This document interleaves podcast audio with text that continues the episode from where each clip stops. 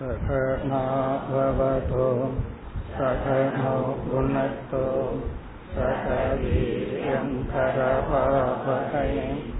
तेजस्विनाभीतमस्तु मा विद्विषावहैः ॐ शान्ति शान्ति शान्तिः एम्पति मून्रावद् श्लोकम् असाध्य कस्यचित् योगः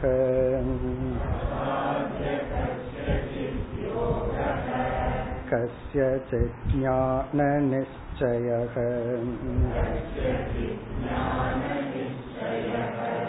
इत्थं विचार्य मार्गौ द्वौ।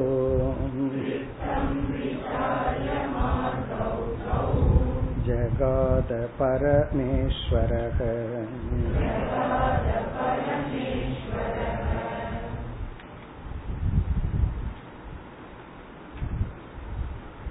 இந்த அத்தியாயத்தின் இறுதி விசாரமாக சாதனையை வித்யாரண்யர் பேசுகின்றார் இரண்டு விதமான பிரதானமான சாதகர்கள் ஒன்று சிரவண பிரதானம் இனி ஒன்று நிதித்தியாசன பிரதானம். சிரவணத்தையே அதிக காலம் செய்து கொண்டே இருப்பவர்கள் அவர்களுக்குள் அவர்களுக்கு தெரியாமல் நிதித்தியாசனம் நடைபெறுகின்ற ஒரு முறை சாஸ்திரத்தை படிச்சு முதல் முறை படிக்கும் பொழுது நமக்கு வந்து ஞானம் ஏற்படுகின்ற பிறகு மீண்டும் மீண்டும் அதையே நாம் படிக்கும் பொழுது ஞானத்துக்கு பதிலாக அதுவே ஞானாபியாசமாக மாறி விடுகிறது அது ஒரு அபியாசமாக மாறி விடுகிறது அதே போல் நிதித்தியாசனம் செய்பவர்கள் ஓரளவு சிரவணம் செய்து வெளியிருந்து சப்த பிரமாணத்தின் மூலமாக மகா வாக்கியத்தை உள்வாங்கிக் கொண்டு இந்த நிதித்தியாசனம் என்பது எண்ணங்களற்ற ஒரு பயிற்சி அல்ல. அது வேறு விதமான ஜட சமாதி என்று சொல்வார்கள். அப்ப என்ன ஆகும்னா நம்ம கண்ணை மூடி உட்கார்ந்தோம் அப்படின்னா நமக்குள்ள எது முக்கியமா உள்ள போயிருக்கோ அதுதான் மேல வந்துட்டு இருக்கும் ஞானம் முக்கியமா உள்ள போயிட்டா அவர்களை அறியாமல் அந்த விசாரம் தான் மேல வந்துட்டே இருக்கும். அதனாலதான் ரொம்ப பேர் தியானம் பண்றதுக்கே பயந்துக்கிறாங்க. என்ன கண்ணை மூடுனா என் மேல கேஸ் போட்டவன் தான் உள்ள வர்றான். நான் யாரு மேல எல்லாம் வெறுப்பு இருக்கோ அவங்க தானே உள்ள வருகிறார்கள். அதனாலதான் கண்ணை மூடுறதுக்கே பயம். தியானத்துல அது ஒரு தடை.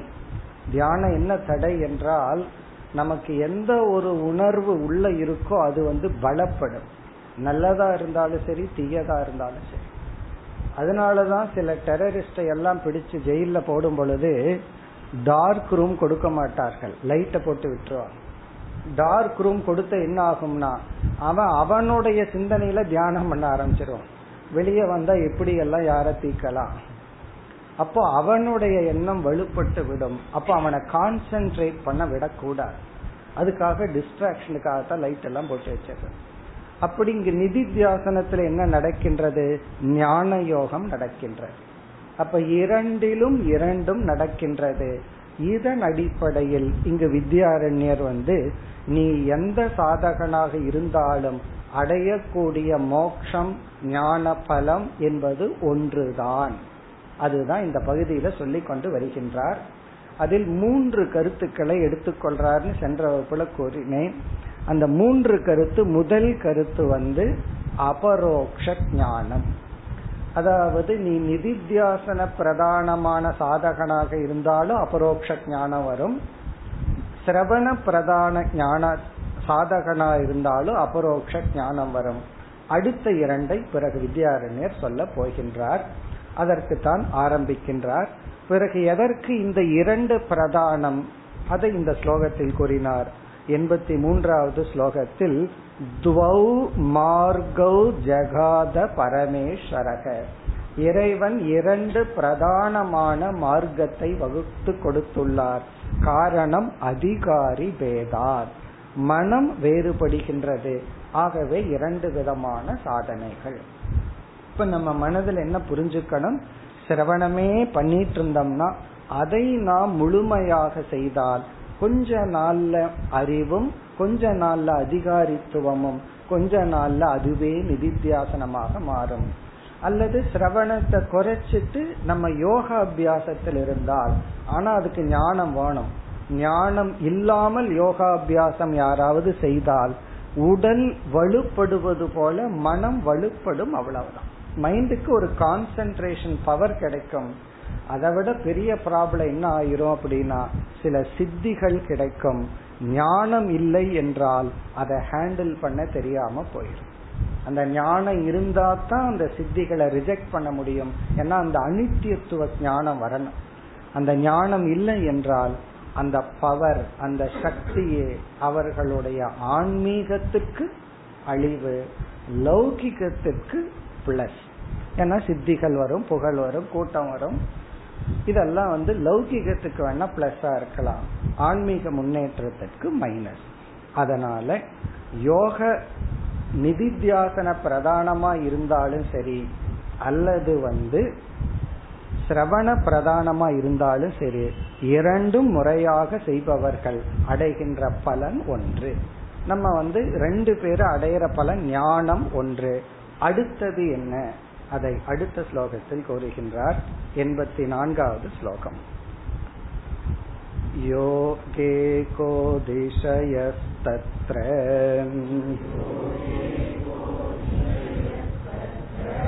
ज्ञानमुक्तं समं द्वयोः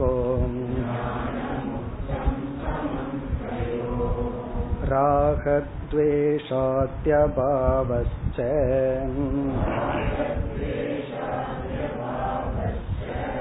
तुल्यो योगि विवेकिनोः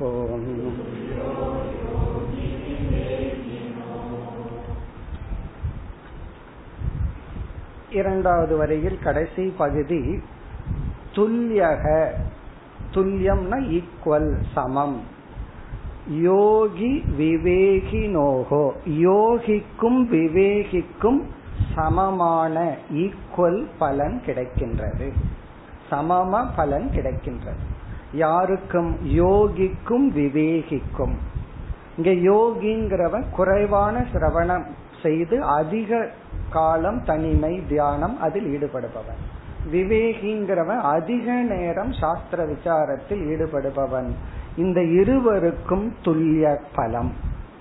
அது சொல்லப்பட்டுள்ளதுன்னு முதல் வரியில ஏற்கனவே சொன்னதை சொல்லி பிறகு என்ன துல்லிய பலன்? அந்த இரண்டாவது பலனை இரண்டாவது வரியில் சொல்றார். இப்ப முதல் வரியில பார்த்தோம்னா யோக யோகே கக அதிசயக தத்ர ஞான முக்தம் சமம் துவயோகோ. யோகே கக அதிசயக. இந்த யோகம் நிதித்தியாசனம் என்ன ஸ்பெஷல் பிரயோஜனம்? இங்க அதிசயம் அப்படின்னா எக்ஸ்ட்ரா பலன். அதிசயம்ங்கிற வார்த்தைக்கு பல அர்த்தம் இருக்கு. இங்க வந்து அதிசயம்னா மற்ற இடத்துல இல்லாத இதுல மட்டும் இருக்கிறது. அவங்கவுங்க அவங்கவுங்களுடைய ப்ராடக்ட அதிசயம்னு தானே சொல்லுவார்கள். வேற எந்த ப்ராடக்ட் இல்லாதது நான் மேனுபேக்சர் பண்ற ப்ராடக்ட்ல இருக்கும். அதான் அதிசயம். அதிசயம்னா எக்ஸ்ட்ரா பெனிஃபிட் இந்த யோகத்துல என்ன அதிசயம் சொல்லப்பட்டுள்ளதோ தத்ர ஞானம் உக்தம் சமம் துவயோகோ. உக்தம் ஞானம் அது ஞான யோகத்திலும் துவயோகோ சமம். விவேகிக்கும் யோகிக்கும் சமமான பலன் தான் கிடைக்குது. இந்த விவேகத்தினால சில பேர் இதனாலதான் அதிசயமான பலன் கிடைக்கும் வெறும் யோகத்தினால கிடைக்காதுன்னு சொல்ல வேண்டாம். வெறும் சாஸ்திர விசாரம் பண்ணிட்டு இருந்தா போதாது யோகம் பண்ணாதான் அப்படின்னு சொல்ல வேண்டாம். இருவருக்கும் சமம் ஞானம் உக்தம். ஞானம்ங்கிறது ஞான பலம் சமம் உக்தம். உக்தம்னா சாஸ்திரத்தில் சொல்லப்பட்டுள்ளது. துவயோகோ இருவருக்கும் சமமான பலன். இப்ப ஞானம்ங்கிறது சமமான பலன். இரண்டாவது பலன் என்ன? அத சொல்றார். இரண்டாவது வரியில் ராகத்வேஷாதி அபாவச்ச. விருப்பு வெறுப்பு நீங்குதல் என்பது இருவருக்கும் கிடைக்கின்ற சமமான பலன். ராகத்வேஷ விருப் ராகம்னா விருப்பு துவேஷம்னா வெறுப்பு. அபாவகன மனதிலிருந்து நீங்குதல் துல்லியக. யோகிக்கும் ஞானிக்கும் அல்லது ஞான யோகம் செய்பவர்களுக்கும் சமம். அப்படின்னா என்ன அர்த்தம்? நீங்க தியான பிரதானமா இருந்து மனசுல இருக்கிற ராகத்வேஷத்தை நீக்குவதும் சிரவண பிரதானமா இருந்தாலும் ராகத்வேஷம் நீங்குவதும் அப்படிங்கிறது சமமான பலன். இத கேட்ட உடனே நாமளே பூர்வபக்ஷியா மாறிடுவோம். காரணம் என்ன தெரியுமோ? நாம தான் எக்ஸாம்பிள் இதுக்கு யார் எக்ஸாம்பிள்னு கேட்டா நான் தான் சொல்லிடுவோம். நான் இவ்வளவு சாஸ்திரம் படிச்சிட்டும் இன்னும் ராகத்வேஷம் போகலையே நான் எவ்வளவு வருஷம் படிச்சிருக்கேன். எத்தனை உபனிஷத் படிச்சிருக்கிறேன். அப்போ இவ்வளவு ஞான யோகம் செய்தும் எனக்கு ராகத்வேஷம்ங்கிறது போகல. அப்போ ஒரு யோகம் பண்ணியிருந்தா போயிருக்குமோ? நான் ஒரு யோகியா இருந்திருந்தா எனக்கு ராகத்வேஷம் போயிருக்குமோ? அப்படின்னு யாரு நினைப்பார்கள்? அதிக சிரவணம் செய்தவர்கள் நினைப்பார்கள். இனி யோகி கிட்ட போய் பார்ப்போம். இந்த இந்த சிரவணம் பண்ணவங்களுக்கு கோபம் வந்தா கொஞ்சம் தான் வரும். யோகிகளுக்கு கோபம் வந்துச்சுன்னா எவ்வளவு பெரிய கோபம் வரும்னு இந்த டிவில எல்லாம் பார்த்திருப்பாங்க. அவங்களோட சாபம் அவ்வளவு எவ்வளவு கான்சென்ட்ரேட் செய்கிறீர்களோ அவ்வளவு கான்சென்ட்ரேட்டட் ஆங்கர் யோகிகளுக்கு இருக்கு. கதையெல்லாம் சாஸ்திரத்துல படிச்சிருப்போம்.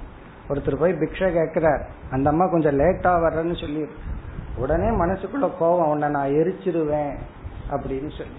அதுக்கு ஒரு கதையெல்லாம் அப்படி போகுது. இதனுடைய அர்த்தம் என்னன்னா யோகியா இருந்தா விருப்பு வெறுப்பு குறைஞ்சிருக்குமே.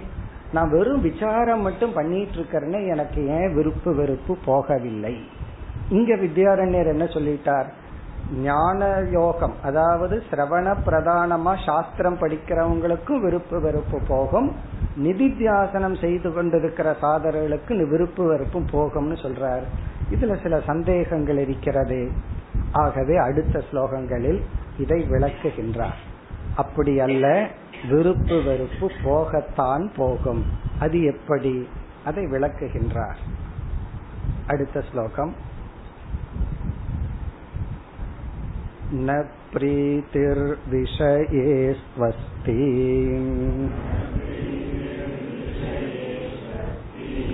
प्रेयानात्मेति जानतः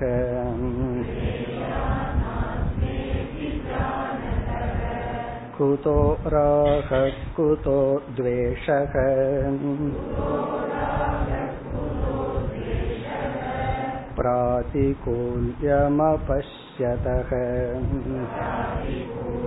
प्रातिकूल्यमपश्यतः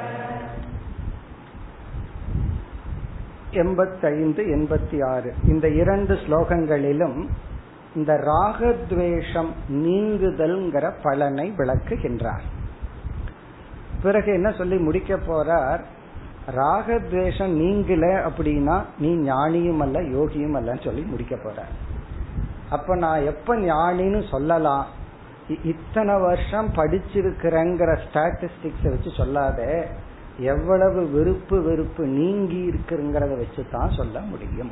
அப்ப இவரோட முடிவு வந்து ஒருவனுக்கு விருப்பு வெறுப்பு மனசுல இருந்தா அவனுக்கு அவனை ஞானின்னு சொல்ல முடியாது யோகின்னு சொல்ல முடியாது. அப்படி சொல்ல போறார்.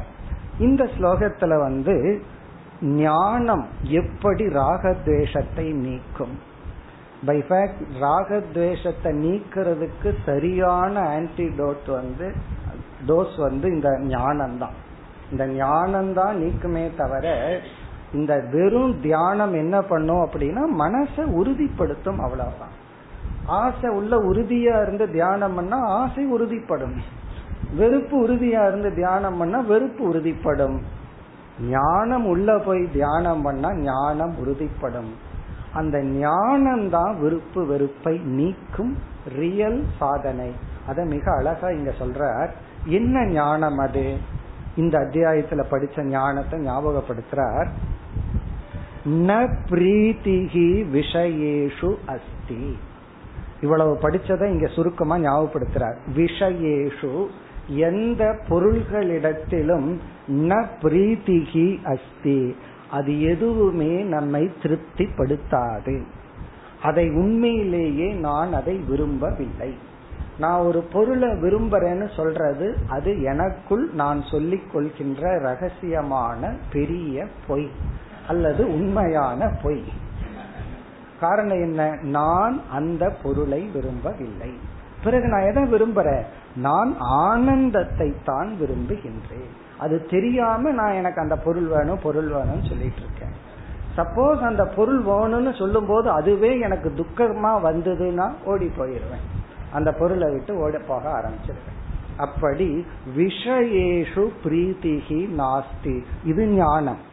அறிவு என்னன்னா எந்த பொருளையும் உண்மையில் நான் விரும்பவில்லை. பிறகு உண்மையான என்னுடைய அன்புக்குரிய நான் விருப்பத்திற்குரிய பொருள் என்ன? பிரேயான் ஆத்மா இது ஜானதக. ஜானதகன இந்த அறிவை அடைந்தவன். பிரேயான் ஆத்மா.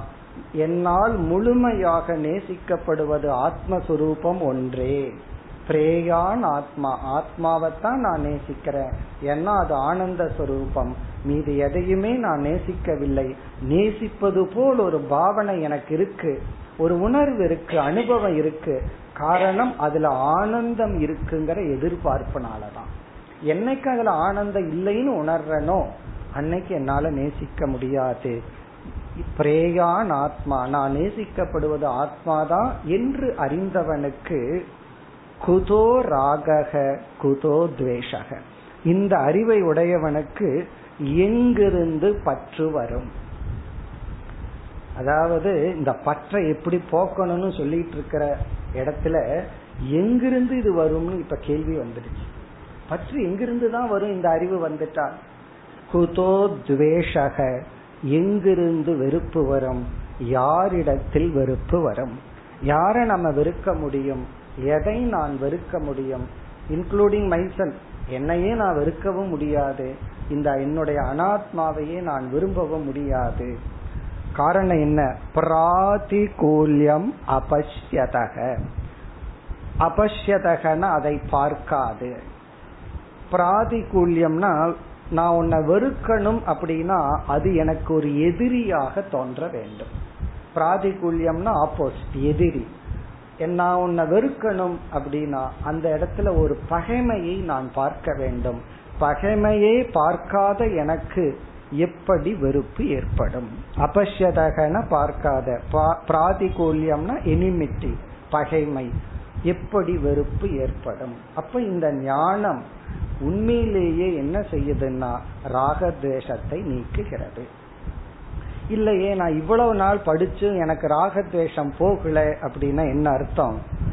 படிச்சிருக்கிறோம் புரிஞ்சுக்கல அப்படின்னு அர்த்தம். படிச்சிருக்கிறோம் ஆனா புரிஞ்சுக்கல. இத வந்து சங்கரர் தன்னுடைய பிரம்மசூத்திரத்துல ஸ்ருத பிரம்ம அவகத பிரம்மங்கிற வார்த்தையில பயன்படுத்துறார். ஸ்ருத பிரம்மன பிரம்மத்தை கேட்டவன். ஸ்ருத பிரம்ம. அவகத பிரம்மன பிரம்மத்தை புரிந்து கொண்டவன். எத்தனை முறை பேரண்ட்ஸ் நமக்கு எத்தனையோ அட்வைஸ் பண்றாங்க. இல்ல கேட்டிருக்கோம். என்னைக்கு புரிஞ்சிருக்கிறோம்? என்னைக்கு நமக்கு புரியும்னா நம்ம பையன் அந்த வயசு வரும்போது நமக்கு புரியும். அது வரைக்கும் புரியாது. அப்ப புரியறது வேற கேக்கிறது வேற. அப்ப வித்யாரண்யர் அடுத்த ஸ்லோகத்தில் என்ன சொல்றார்? நீ உண்மையான யோகி உண்மையான ஞான யோகி என்றால் ராகத்வேஷம் நீங்கிறது தான் அடையாளம். அப்படி இல்லை என்றால் நீ யோகின்னு சொல்லாத ஞானின்னு சொல்லாத சாதகன் முயற்சி செய்து கொண்டிருக்கின்ற சாதகன் உன்னை புரிந்து கொள் அப்போ இங்க என்ன சொல்ற குதோ ராக குதோ தேசக. எப்படி ராக தேசம் வரை இந்த அறிவு வந்து விட்டால். அதாவது இந்த ரூம்ல வந்து லைட்டும் இருக்கு டார்க்னஸ் இருக்குன்னு எப்படி சொல்லுவேன்? லைட் இருந்தா இருள் இல்லை இருள் இருந்தா லைட் வெளிச்சம் இல்லை. இப்ப ரெண்டு சேர்ந்து இருக்குன்னு சொல்ல முடியாது. இந்த அறிவு வந்துட்டா இந்த அறிவு ஃபர்ஸ்ட் விரட்டுறதே ராகத்வேஷத்தை தான். ராகத்வேஷம் எனக்கு இருக்கு அப்படின்னா போதிய அறிவு உள்ள வரல. இப்படி சொல்லி அடுத்த ஸ்லோகத்தில் நிறைவு செய்கின்றார். எண்பத்தி ஆறாவது ஸ்லோகம் देहाते प्रतिकूलेषु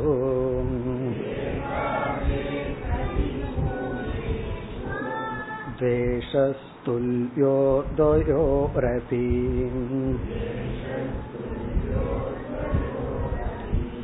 द्वेषं कुर्वन्न योगी चेत् अविवेक्यपि तादृशः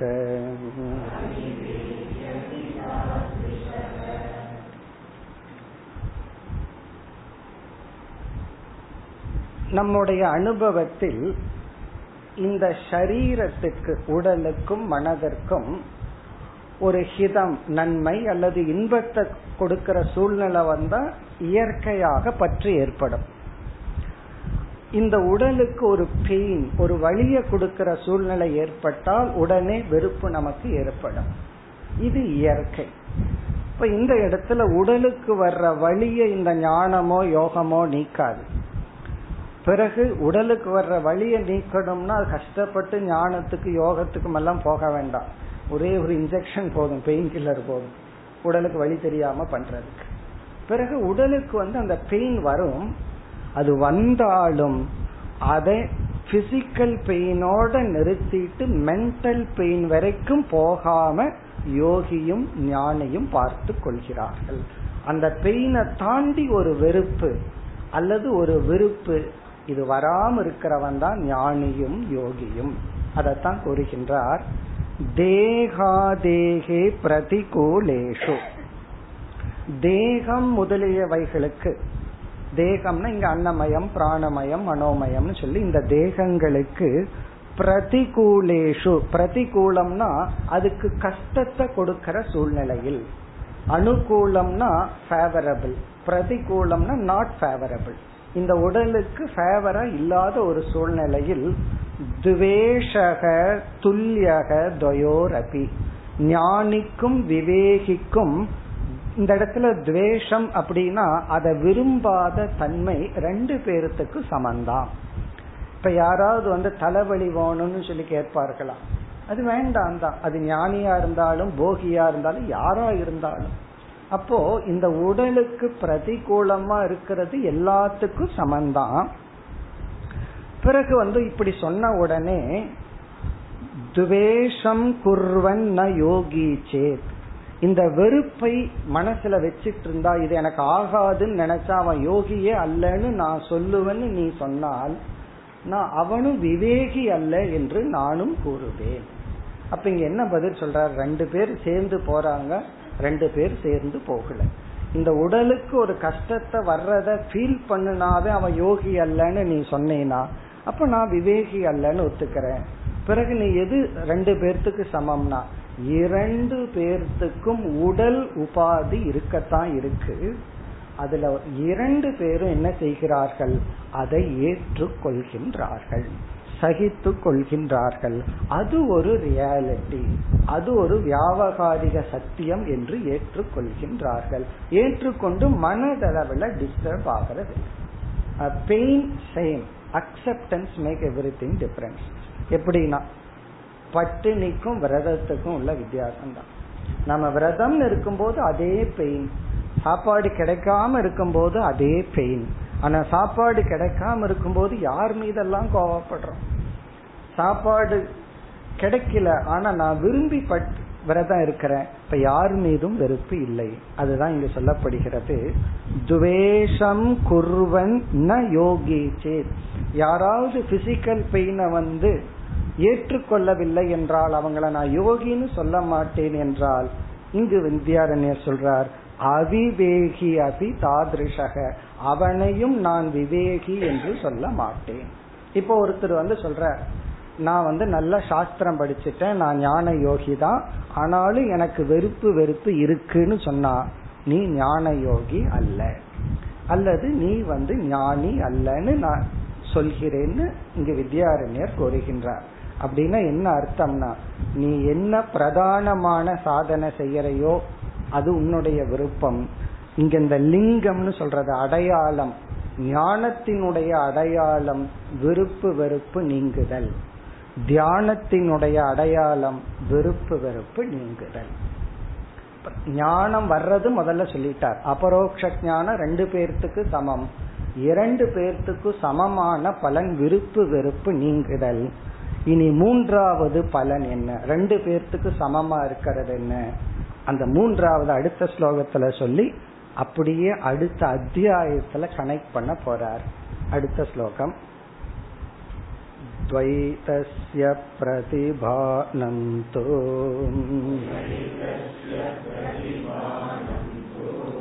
व्यवहारे द्वयोः समम् समादौ नेति चेत्तद्वत्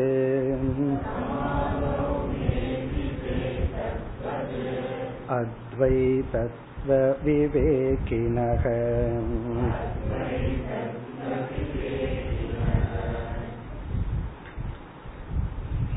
மூன்றாவது துவைத அதர்ஷனம் இருமையை பார்க்காமல் இருத்தல் இருமை தோன்றாமை. துவைத அதர்ஷனம். இந்த யோகி என்ன சொல்றான் நான் யோகத்தில் இருக்கும்போது இருமையையே பார்க்க மாட்டேன். எனக்கு வந்து டியூவாலிட்டியே கிடையாது. என்று அவன் சொல்கின்றான். ஆனா இந்த விவேகி வந்து அப்படி இல்லையே. அவன் வந்து இருமைக்குள்ளதான இருக்கிறான் அப்படிங்கிற ஒரு கேள்வி. துவைத அதர்ஷனம் நான் எக்ஸ்பீரியன்ஸ் ஆஃப் டியூவாலிட்டி அப்ப இங்க வித்யாரண்யர் வந்து விகல்பம் பண்றார். விகல்பம்னா இதுவா இந்த சூழ்நிலையிலயா இந்த சூழ்நிலையிலயா? முதல் விகல்பம் விகல்பம் வந்து அந்த யோகியும் தியானத்திலிருந்து வெளியே வந்து விவகாரம் பண்ணி ஆகணும். சாப்பிடணும் ஏதாவது குளிக்கணும் சாப்பிடணும் ஏதாவது விவகாரம் பண்ணணும். அப்ப நீ விவகாரம் பண்ணும்போது அந்த யோகி துவைதத்தை பாக்கிறானா இல்லையா? இவன் இட்லிய பார்க்கும்போது இட்லியே தானா தெரிஞ்சதுன்னா அப்புறம் எப்படி சாப்பிடுறது? சாப்பிட முடியாது. அது கைய பாக்கிறோம் கை நான்னு தெரிஞ்சதுனாலதான் கைய விட்டு வைக்கிறோம். இல்ல அப்படின்னா கைய சேர்ந்து சாப்பிட்டுருவோம். இட்லி உள்ள போகும்போது ஒவ்வொரு இட்லியில ஒவ்வொரு விரலும் உள்ள போயிடும் ஸ்பூனை நம்ம சாப்பிடுறது இல்லையல்ல. இல்ல கோனை சாப்பிடுற மாதிரி அந்த கோனை சேர்ந்து சாப்பிடுற மாதிரி கையும் சாப்பிட ஆரம்பிச்சிருவோம். ஏன் நம்ம கைய சாப்பிடுறது இல்ல? காரணம் அது நான். கை வேற நான் சாப்பிடுறது வேற. அது எனக்கு தெரியுது இது நான் இது வேறு. அந்த துவைதம் எனக்கு இருக்கு. அப்ப விவகாரத்துல நான் வேறு இது வேறுங்கிற விவகாரம் இருக்கு. அப்ப விவகாரத்துல ஒரு நிதித்தியாசகனா இருந்தாலும் யோகியா இருந்தாலும் விவேகியா இருந்தாலும் விவகாரத்துல துவைத பிரதீதின்னு சொல்றோம். துவைதத்தின் தோற்றம் இருமையினுடைய தோற்றம் இரண்டு பேர்த்துக்கு சமமாக உள்ளது. இப்ப ஒரு வித்தியாசமும் கிடையாது. பிறகு சொல்றான் நான் சமாதியில இருக்கிற காலத்தில் விவகாரம் இல்லாம கண்ணை மூடி தியானத்துல சமாதியில் இருக்கும் பொழுது எனக்கு துவைதமே கிடையாது அப்படின்னு அவன் சொன்னான் இங்க வித்யாரண்யர் சொல்றார் அதே போல விவேகியும் அத்வைத தத்துவத்தில் அவன் நிலைத்திருக்கும் பொழுது அவன் துவைதத்தை பார்ப்பதில்லை.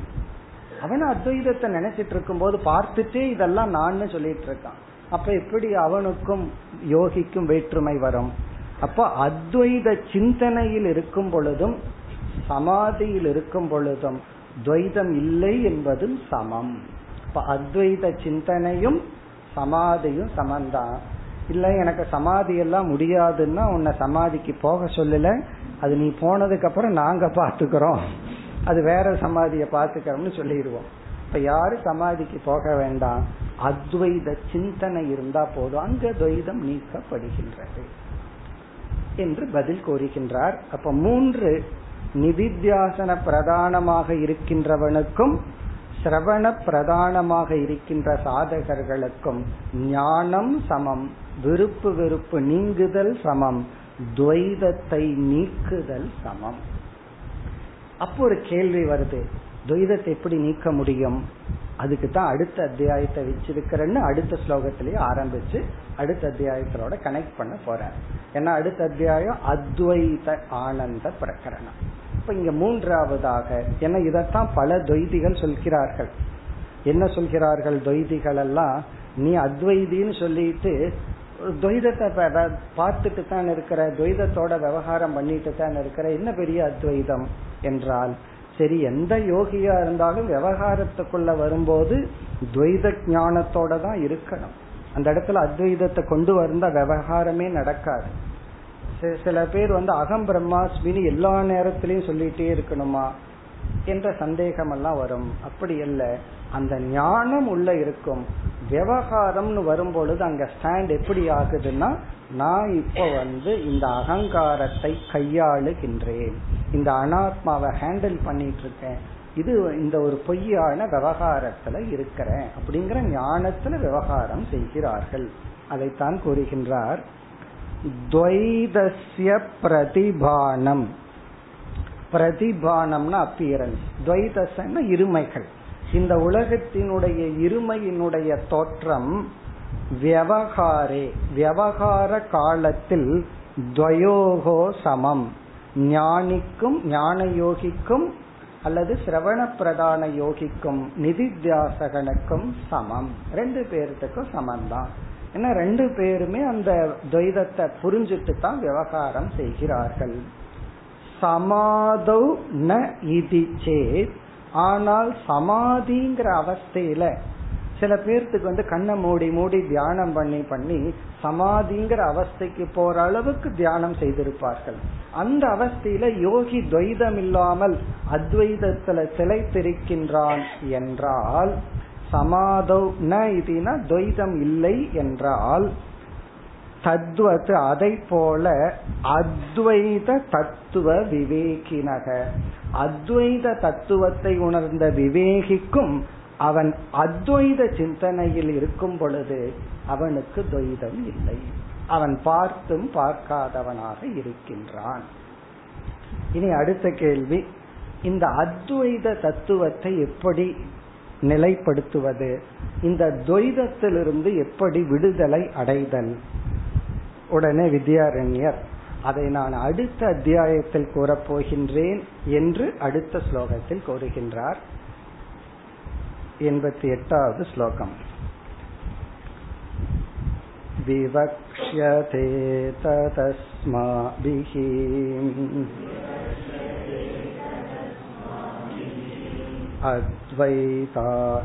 अद्वैतानन्तनामके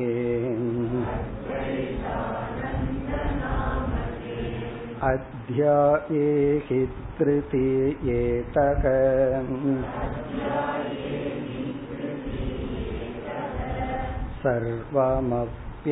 सर्वमप्यतिमङ्गलम्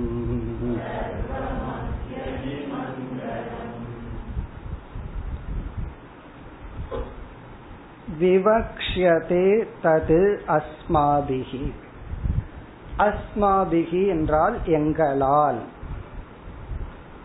இலக்கணப்படி என்னால்னு தான் சொல்லணும். ஆனாலும் சாஸ்திரத்துல வந்து நான் எனதுங்கிற வார்த்தையும் கூட பயன்படுத்த மாட்டார்கள்.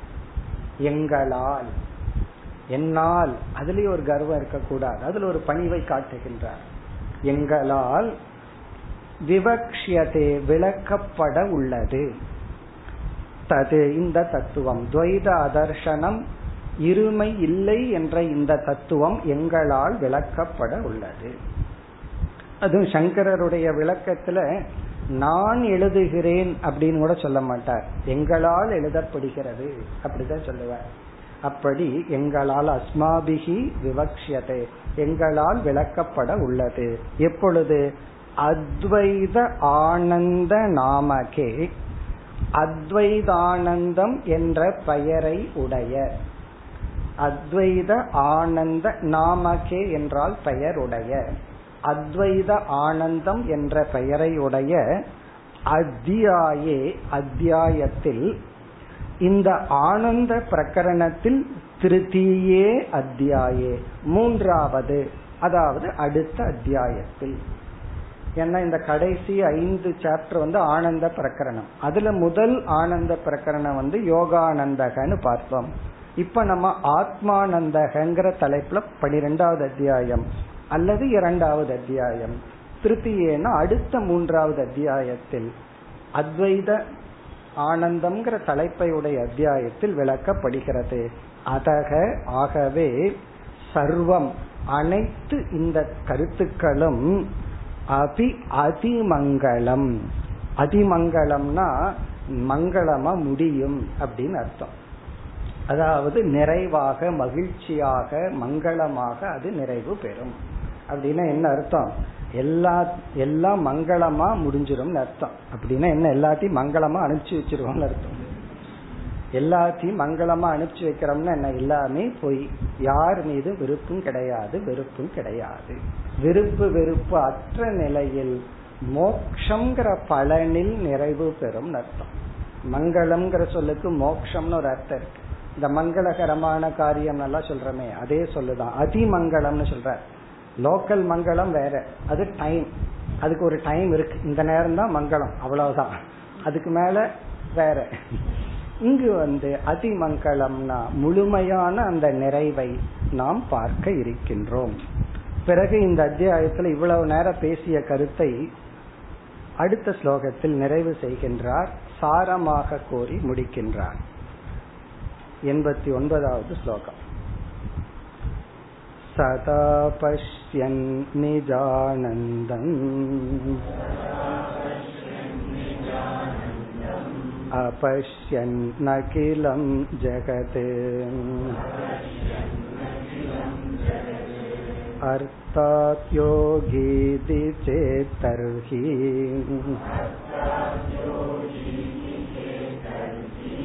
सन्तुष्टो वर्धतां भवान्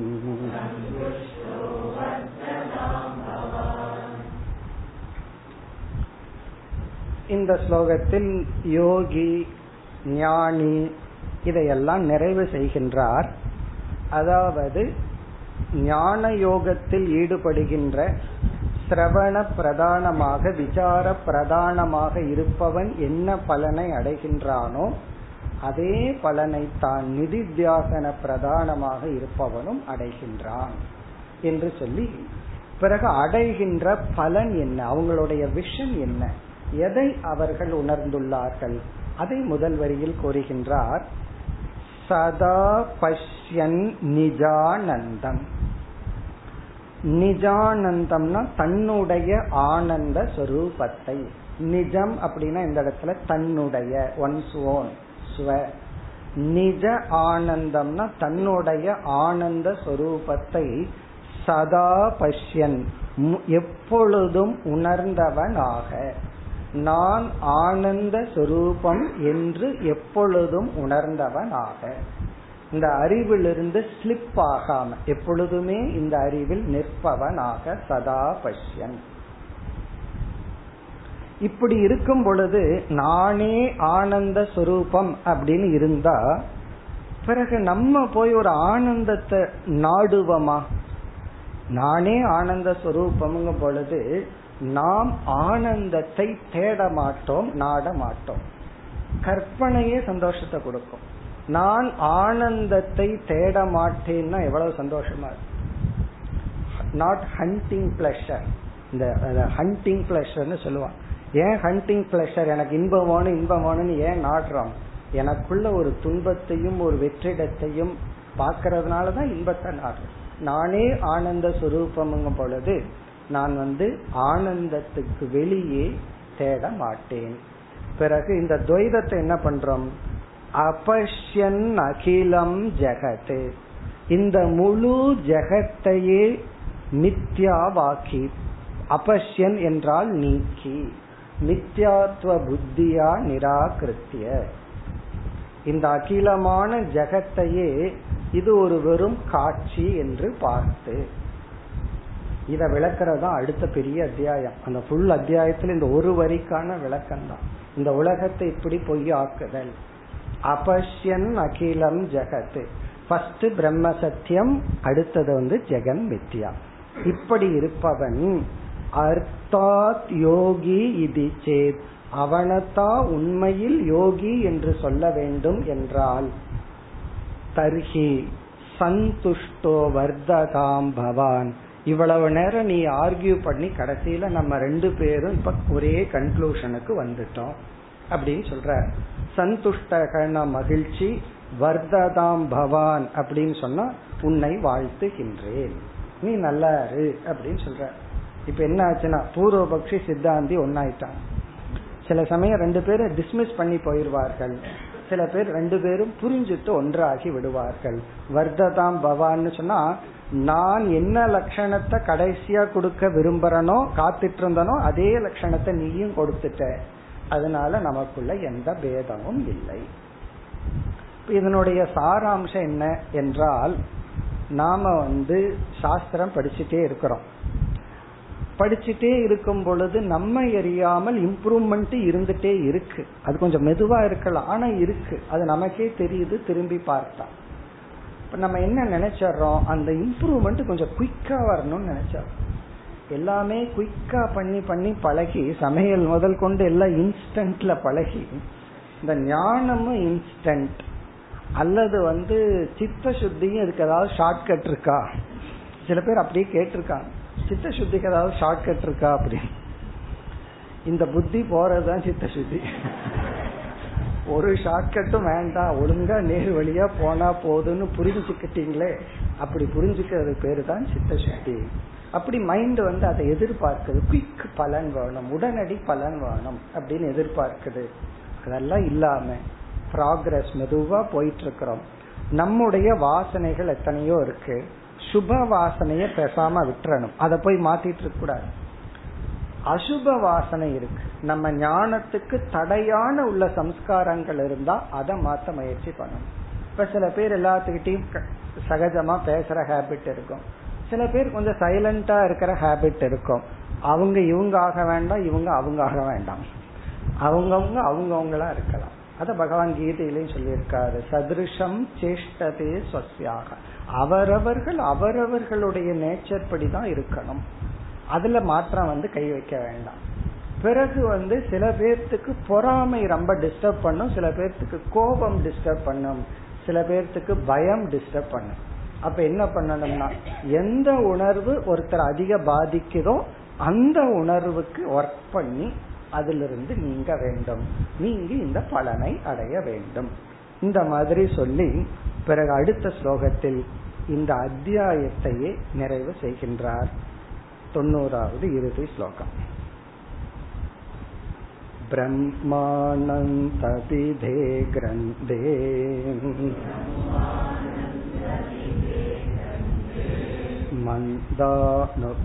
मन्दानुग्रहसिद्धये द्वितीयाध्याय एतस्मिन्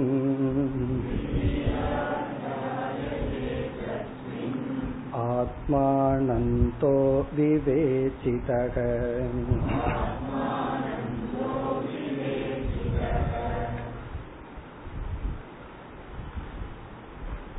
இந்த அத்தியாயத்தை நாம் பார்த்து முடித்தோம் என்று நிறைவு செய்கின்றார் இது ஒரு கன்க்ளூடிங் ஸ்லோகம் நிறைவு செய்கின்ற ஸ்லோகம். பிரம்மானந்த அபிதே கிரந்தே. இந்த கடைசி ஐந்து அத்தியாயத்தை நம்ம ஆனந்த பிரகரணம்னு பார்த்தோம். பிரம்மானந்த பிரகரணம். பிரம்மத்தினுடைய ஆனந்த சுரூபத்தை விளக்குகின்ற டெக்ஸ்ட் கிரந்தம்.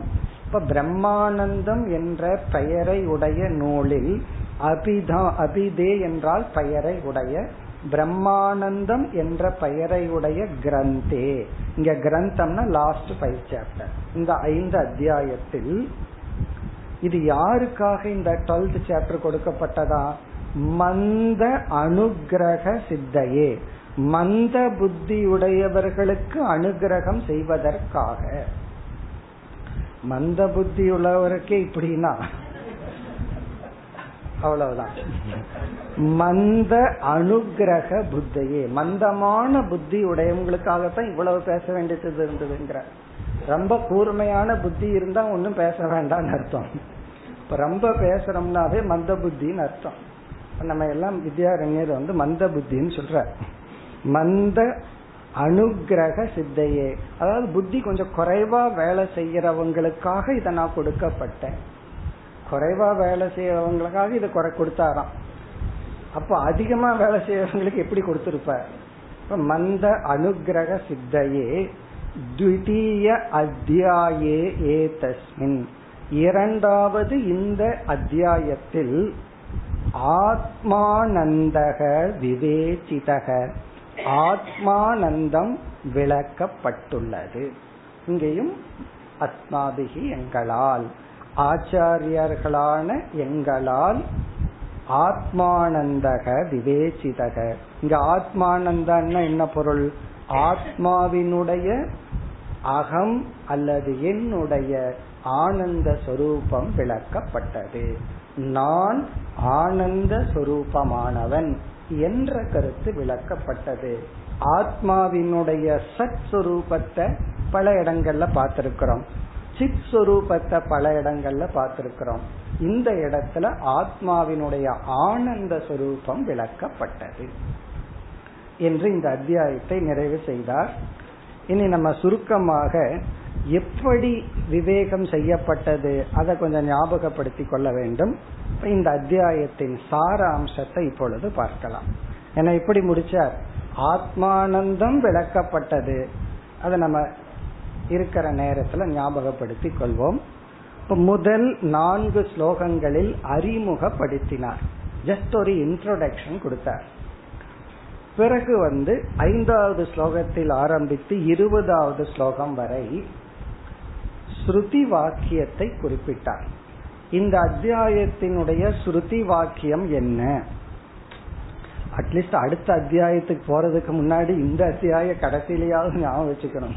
இந்த அத்தியாயத்தினுடைய ஸ்ருதி வாக்கியம் என்ன? இதுதான் கேள்வி. டெஸ்ட்னு வச்சா இதுதான் கேட்கணும். பனிரெண்டாவது அத்தியாயத்தின் ஸ்ருதி வாக்கியம் என்ன? ஆத்மனஸ்து காமாய சர்வம் பிரியம் பவதி. இதுதான் ஸ்ருதி வாக்கியம்.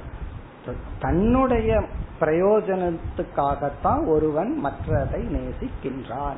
இந்த வாக்கியம் தான் ஸ்ருதி வாக்கியம். இது வந்து இருபதாவது ஸ்லோகம் வரை ஸ்ருதி வாக்கியம் விளக்கப்பட்டது. அந்த ஸ்ருதியவே எடுத்து கூறிக்கொண்டு வந்தார். பிறகு இருபத்தி ஓராவது ஸ்லோகத்திலிருந்து முப்பத்தி இரண்டாவது ஸ்லோகம் வரை இந்த ஸ்ருதி வாக்கிய விசாரம். அது எப்படி? உடனே சந்தேகம் வந்துடும் அது எப்படி நான் என்னத்தான் நேசிக்கிறேன்? நான் வந்து என்னையே அழிச்சு கொள்றேனே சூசைடெல்லாம் நான் வந்து பண்ணணுங்கிற எண்ணம் வருது. சூசைடெல்லாம் சில பேர் பண்றாங்க. அவர்களை அவர்களே அழித்து கொள்ளும் பொழுது எப்படி அவர்கள் அவர்களை நேசிக்கிறார்கள்? இதுக்கெல்லாம் பதில் சொன்னார். அதெல்லாம் நம்ம பார்த்தோம். அதாவது நீ உன்னை அழிக்கும் பொழுதும் அழிச்சா நான் நல்லா இருப்பேங்கிற எண்ணத்துலதான் நீ அதை செஞ்சிருக்கிறையே தவிர யாரும் தன்னை உண்மையில் வெறுக்கவில்லை. இப்ப ஸ்ருதி இது போல சில கருத்துக்களை எடுத்து முப்பத்தி ரெண்டாவது ஸ்லோகம் வரைக்கும் விளக்கினார். பிறகு முப்பத்தி மூன்றிலிருந்து முப்பத்தி எட்டு வரை என்னதான் சொன்னாலும் எனக்கு மேல என் குழந்தைகளை தான் நான் நேசிக்கிறேன். புத்திரக ஆத்மா.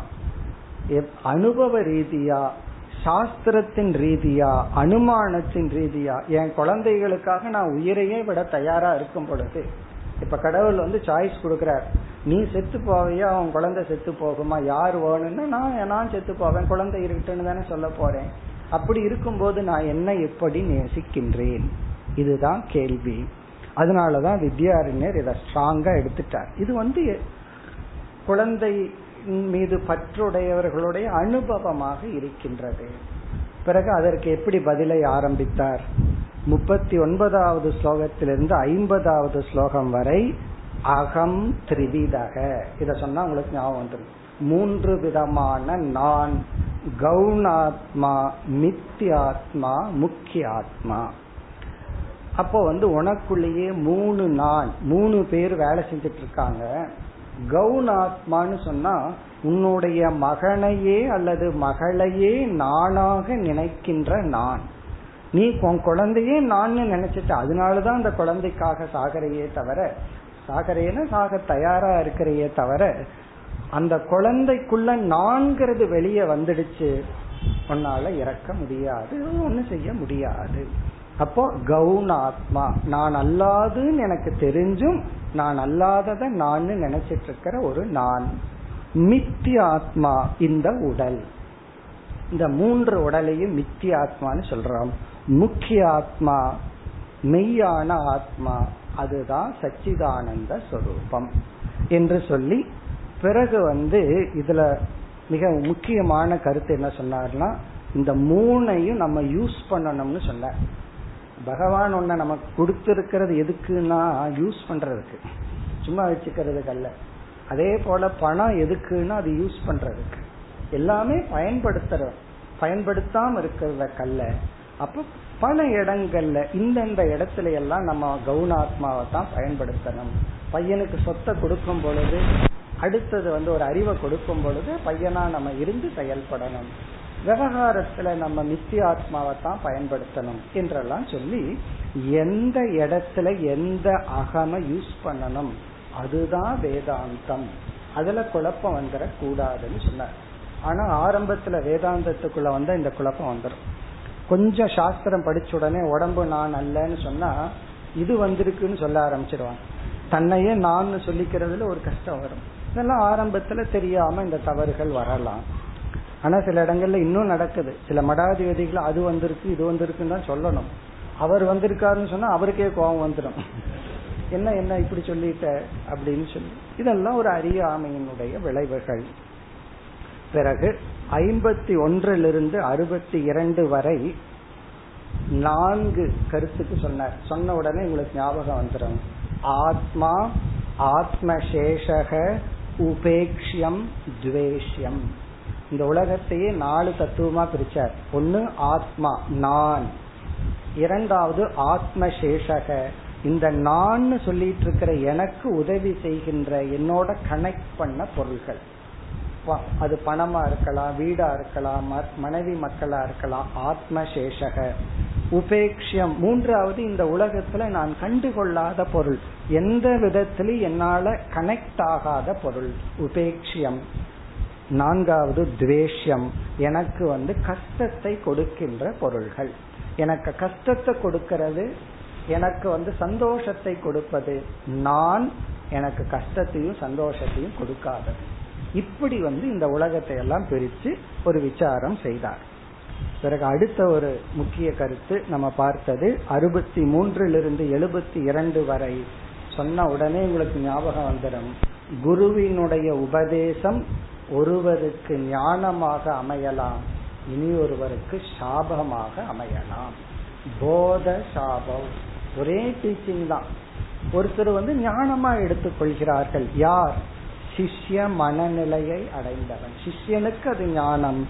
பிரதிவாதிங்கிற வார்த்தையை பயன்படுத்தினார். என்ன குரு சொன்னாலும் அதுக்கு ஆப் அது இல்லை அது உண்மை இல்லைன்னு நினைச்சிட்டு இருக்கிறவன். எதிராக யோசிப்பவனுக்கு அது சாபம். அது நம்ம ஒரு எக்ஸாம்பிள் பார்த்தோம். என்ன எக்ஸாம்பிள் ஒருத்தன் வந்து தன் குழந்தைகள் மீது அத்தி அதிகமான பற்று வச்சிருக்கான். அவனுக்கு வந்து அந்த பற்றை குறைக்கிறதுக்கு வந்து சிஷ்யன் குரு என்ன சொல்றாரு சிஷ்யனுக்கு?